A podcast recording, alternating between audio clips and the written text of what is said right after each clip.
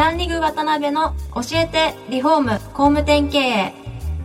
この番組はリフォーム工務店業界に特化した経営コンサルティング事業を手掛ける株式会社ランリグの代表渡辺翔一が住宅業界の経営者や幹部の方を毎回ゲストにお招きし業界の様々なことについてお聞きしていく番組です。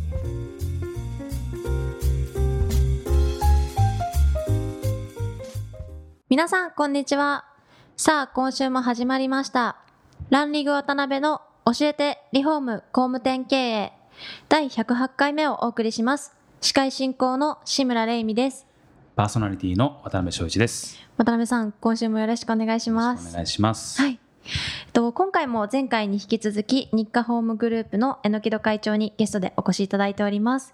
本日もよろしくお願いします。お願いしまよろす。しくお願いします。えー前回はですね、あの日課ホームさんという会社について、まあいろいろお聞きできたんですが、はい。あのそれこそ順調に成長していかれているように見える、まあ、日課ホームグループなんですがやっぱりそれこそ増税の時とかリーマンショックの時とか金融危機の時とかいろんな節目節目で相当同業さんと同じようにはい。ご苦労されてきたんじゃないかなっていうあれがあるんですけど、はい。そのあたりどうだったんですか、そうですね。あの、確かにあの増税とかですね、はい。あのリーマンショックの時とか、はい。まあ僕もあのどうなるのかなっていうふうには思ってはいたんですけど、はい。僕の中であの例えばすごく伸びる時もあったんですよ。はい。で例えば成長率が売上の、はい。えー1.5倍ぐらいになるんではないかなっていう時もあったんですけど、はいあえてそこをその伸ばさずに、うん。例えば自分の中でこの業界の、はい。えー大体成長率ってどのぐらいなのかなって考えてて、はい。で人がいて物があって、はい。人物金ですよね、うん。でこの3つがあのバランスよく伸びるにはどのぐらいなのかなと考えてて、うん。でそれが大体120から125ぐらいだろうなとこの辺がマックスになってくるんだろうなと思ってたから、うんうん。あえて例えばよくあのよそのやっぱり売上とかねそういっはた見てるんですよね、そうすると、例えば10億の会社が10億、15億になったと。はい。でまあ、それは多分問題ないけど、えー20億の会社が30億になったうん。そうするとちょっとやっぱり無理があるんじゃないかなっていうことで,、うん。でそういうところを考えてあえて1.5倍伸びる年もあったんだけど、それよりもそちらの方を取って人を入れれば多分伸びたんだろうというのをあえてうん。こう抑えてで120、130というのを、えーみんなに聞かせながらやってきたというのがあったからそれほど問題なかったのかなという。ああそう。はい。そういう時もはい別にそこまで右往左往することなく。そうですね、あのまあ、ま全く問題なかったかなっていうのと、はい、例えば台風やなんかですごくいっぺんに仕事が来る時もあるんですよ。そうんはい、でそれは多分どこの業務さんも経験してみえると思うんですけど、うん。そういう時っていうのはじゃあ、えー売上がじゃあ倍になるかっていうと、はい。やっぱりこなせる量っていうのがありますよね。ああそうですね、はい、だからそうやって考えればやっぱり成長率っていうのが大体うちだと120ぐらいなのかなっていう。なるほど、はい。ですけどあの例えば増税の前とかの書き込みの時とかもちろん御社あったと思うんですけど、はい。ああいう時ってどうしてもねこう伸ばしたくなるし、はい。ラインも大きくしたくなるしっていう、はい。はい。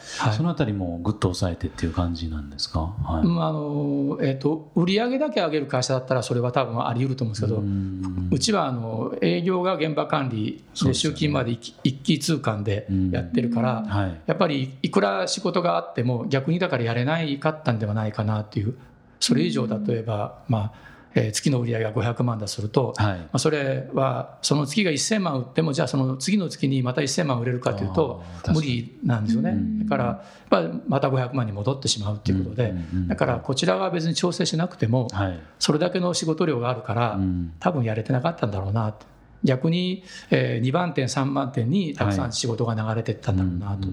はい。なるほどね、そうですか。そしたらまああの米国会場の中で本当に120%前後っていうところのしっかりとしたこう地道な成長をはい。ずっと今後も続けていかれるっていうところが基本のはい。うんあのそうですね、それはちょっとあの例えばうん。200億を超えたあたりから、そうですよね。大きいですよね、うん。あの120とか130とか40億、50億伸ばすっていうのは、ちょっと無理があるんではないかなっていうことで、でそういったことでやっぱり人の問題とかうん。が一番やっぱ大きかったっていうことで、それで今回のそのホールディングにしたりとか分社化にしたりしたんですけど、だからここ12年がちょっとこうそれほど伸びてないんじゃないかな。うん。でやっとそれが分社化することによって、はい。例えば関東なら関東のエリアの責任者が考えるようになれば、はい。関東の例えば売上が80億だったら、はい。80億のところの、えー、120、130は可能だろうと、うんうん関西が関西で、えー60億だったら60億の120は可能だろうと。確かに確かに。だからそういう形で今度は伸ばしていけばいいのかなというふうに思って。でそれがやっぱり今関東も関西も中部もい。ろんな工夫をしながはい。らそれをこう達成しようと頑張ってるのかなと。うん現状で流れとしていい流れでそうですね。やっとまた元の成長スピードに近い状態に戻れたのかなという、はい、なるほどね、まあ、そういう今後もリフォーム業界の中で多分第一人者としてやっていかれる日課さんだと思うんですが今リフォーム業界ってそれこそいろんなプレイヤーが参入してきたりとか、、はい。ろいろこう軍運割拠というか、はい。まあ戦国時代みたいになってると思うんですが、はい。それこそあの業界の現状とあと今後どういうふうになっていくかっていうその見通し含めて、はい。会長の何かお考えてあればお聞きできたらなと思うんですけど、はい。例えばあの今だと、はい。えー家電屋さんですよね。うんそれからリフォーム参入したりとか、はい。ニトリが参入したりとか、あの無印が参入したりとかいろんなあの他業種ですねホームセンターももちろんそうですけど、入ってきてやってますけど、はい。あのうちの売り上げは変わらないんですよね。だから今はもうすでにあのパイの住み分けができてるんだろうなと。あの大きなパイがあってそのパイの住み分けがこうできてきているんではないかな、はい。だから、えーまあ、例えばハウスメーカーもそうなんですけど、うんうんそれ以上大きく伸びるっていうことがないんではないかな。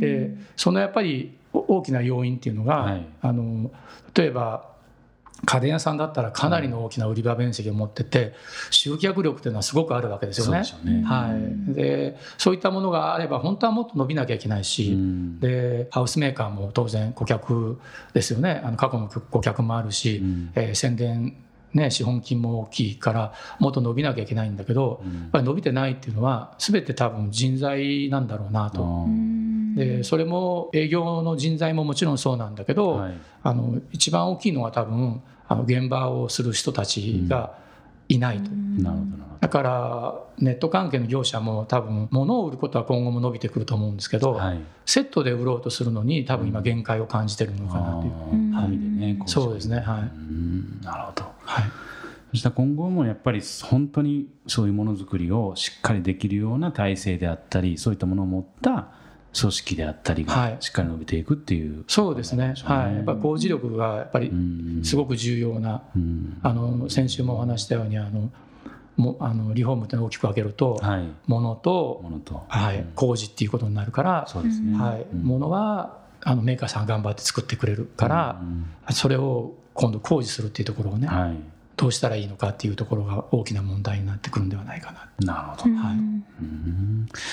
でそういうこう状況の中で、まあ、国も頑張っていろいろねやってられると思うんですけど、はい。なかなか全体としては伸びてこないですね。そうですね、うん。はいやっぱりもっともっとあれですかね、えーお客さんのもちろんそのなんていうかな。あのまだまだリフォームに対するはいはい。期待がはい。小さいんですかね、なんとなくこう。そうですね。あの、うん。えっとまあ、それが当たってるかどうかは僕が言うのが当たってるかどうかわかんないですけど、はい。今のパイがもう決まってますよね、うん。でやる人も決まってるんですけど、はい。新しいパイを作るっていうことがすごく大事なことで、うん。で例えば今盛んにやってるあの樹脂サッシとかですね、はいはい。ああいったのはあの要は日本の住宅はほとんど単層ガラスではい。ガラスが1枚なんですよね。うん。だけどヨーロッパの方とか海外寒いところに行くとペアガラスになってたりアルミのサッシじゃなくて樹脂のサッシになったり、うん。そういう、えー、とパイですよね。はい。新しいパイを作っていくっていう作業をうんしていかなければいけないのかなと。でその中であの、まあ、今僕が一生懸命やってるのが一つではい。日本の住宅っていうのははい。8割が白い壁なんですよね。ああそうですね。壁紙なんですようね。ん。もう今はもうほとんどどこに行っても、まあ、オフィスもね住宅も白い壁なんですよ。はい。であの僕の知ってるある外人が言ってたんですけどビニールにの中に住んでるんだよね。ビニールクロスっていうぐらいですよね。うん。でそれは別にあの悪いっていうわけではないんですけど、はい。やっぱり湿度の調整もしないし、で、えー、カビが生えたりとか、はい、それからホルムアルデヒドが出たりとか、ただ石膏性も早いし、えーと、価格も安いっていうことで今後も多分伸びていくと思うんですけど、はい、やっぱりその中で、まあ、僕が今一生懸命取り組んでるのが木ですよね、木材を活用する。はい、で木材を知れば知るほど、住宅の中で木よりいいものがないんですよ。はい、それはいろんな意味で。いろんな意味で、そうですね。あのもう知れば知るほど、あのいろんな建材とかいろんなものがあるんですけど、はい、それを含めてもやっぱり木よりいいものないんですよね。